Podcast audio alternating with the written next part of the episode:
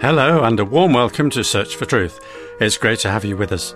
Today's talk in this series of programs, which is called Hope for Humanity, is about God's good news message to the world. And the title for today's talk is Two Sights. If you've been following these talks, you'll know that Brian uses Bible scriptures and illustrations which help to explain this marvellous message of good news from God, this hope for humanity. And I hope too that if you're following these talks, you're enjoying them. And if you've got any questions or comments as we go along, then Brian will be pleased to help you. So let's go to Brian now for two Sights.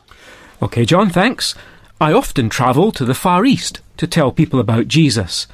I think it would be true to say I've seen sights there which have had a big impact on my life. But right now, I want to show you two rather different sights. My prayer is that they'll change your life. By the way, talking of the Far East, there's a story of a little boy in India who had lots of rather nice marbles. But he was jealous, of all things, of his sister's bag of sweets. So he said to her, Let's do a deal.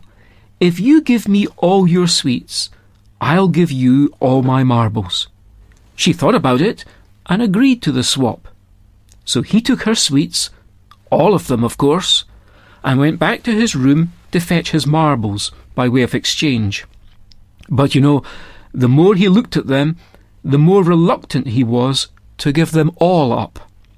So he took the best ones and put them under his no doubt in anyone's mind we'll be left with God's justice and no defence. A sight of our heart and a sight of God's heart. These are the two sights we need for a life changing experience. First, a sight of our own heart, then, a sight of God's. Seeing the desperate sickness of our own heart, and seeing the amazing generosity in the heart of God, giving His own Son for our healing through the cross.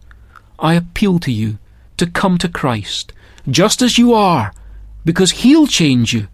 But come believing, come believing that the only remedy to the problem of your heart lies in the provision of God's own heart through the cross.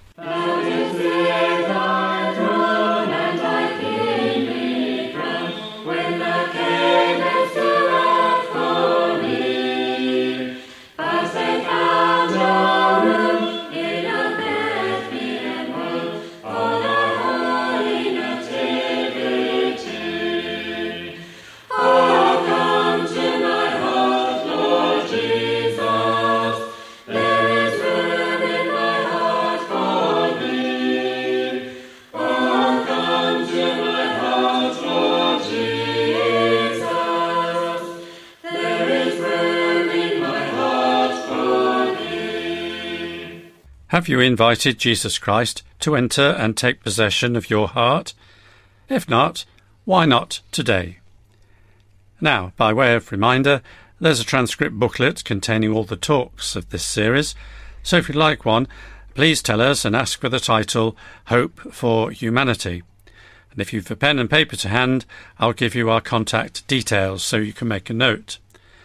Search for Truth, Hayes Press, The Barn, Flaxlands, Royal Wootton Bassett, Swindon SN4 8DY. And our email address is sft at churchesofgod.info. You can listen again to these programs if you look out for Search for Truth featuring on www.twr360.org.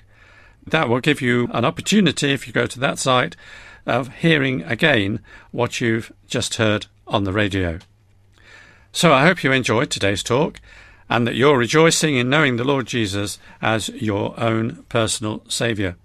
So thanks again for the privilege of your company, and please join us if you can again and next week in the Hope for Humanity series, another program there.